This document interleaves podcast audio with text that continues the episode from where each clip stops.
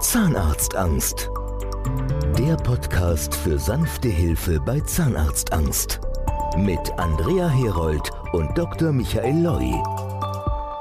Zahnarzt Dr. Michael Loi, der in Zürich seine Patienten mit der Krankheit Zahnarztphobie behandelt. Wenn man diese Krankheit hat, dann kriegt man eben alleine beim Gedanken an Zahnarzt Schüttelfrost schon, dann wird es einem kalt, dann kriegt man Herzrasen, Übelkeit, Brechreiz, Durchfall, dann kann man auch gar nicht mehr schlafen. Den Leuten geht es extrem schlecht. Wichtig bei den Leuten mit Zahnarztphobie, der panische Angst vor dem Zahnarzt ist das Gespräch.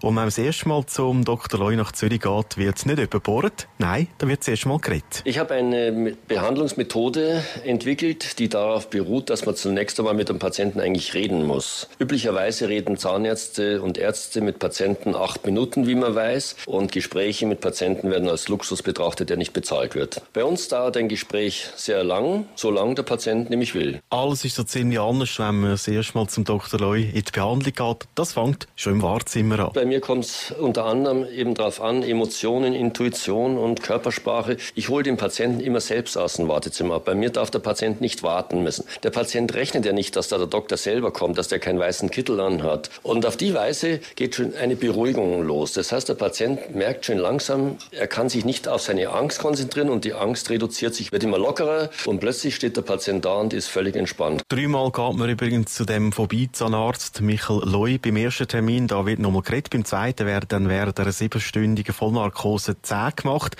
Und beim dritten Mal gibt es eine Nachbehandlung. Und meistens ist das Vorgespräch bei der ersten Sitzung so erfolgreich, dass auf Vollnarkose bei der zweiten Sitzung kann verzichtet werden Der erste Schritt muss aber der Patient machen. Und der Schritt ist nicht ganz einfach, wie die 50-jährige Frau mit Zahnarztphobie aus dem Kanton Aargau sagt. Ja, weil das Schlimmste ist ja schon der erste Schritt. Bis ich dann angeläutet habe, das ist eigentlich das Schlimmste. Da habe ich es immer wieder tageweise verschoben und dachte, morgen Leute ja und habe es dann nicht gemacht. Und wenn ich es dann gemacht habe, zwar mit zittriger Stimme und alles, aber als ich es so gemacht habe, habe ich das Gefühl gehabt, doch, jetzt hast du den ersten Schritt gemacht, jetzt muss es. Gehen. Also der erste Schritt, der braucht Mut. Entsprechend erleichtert ist eine Frau nach dem ersten Schritt, nach dem ersten Telefon. Jetzt fühle ich mich erleichtert.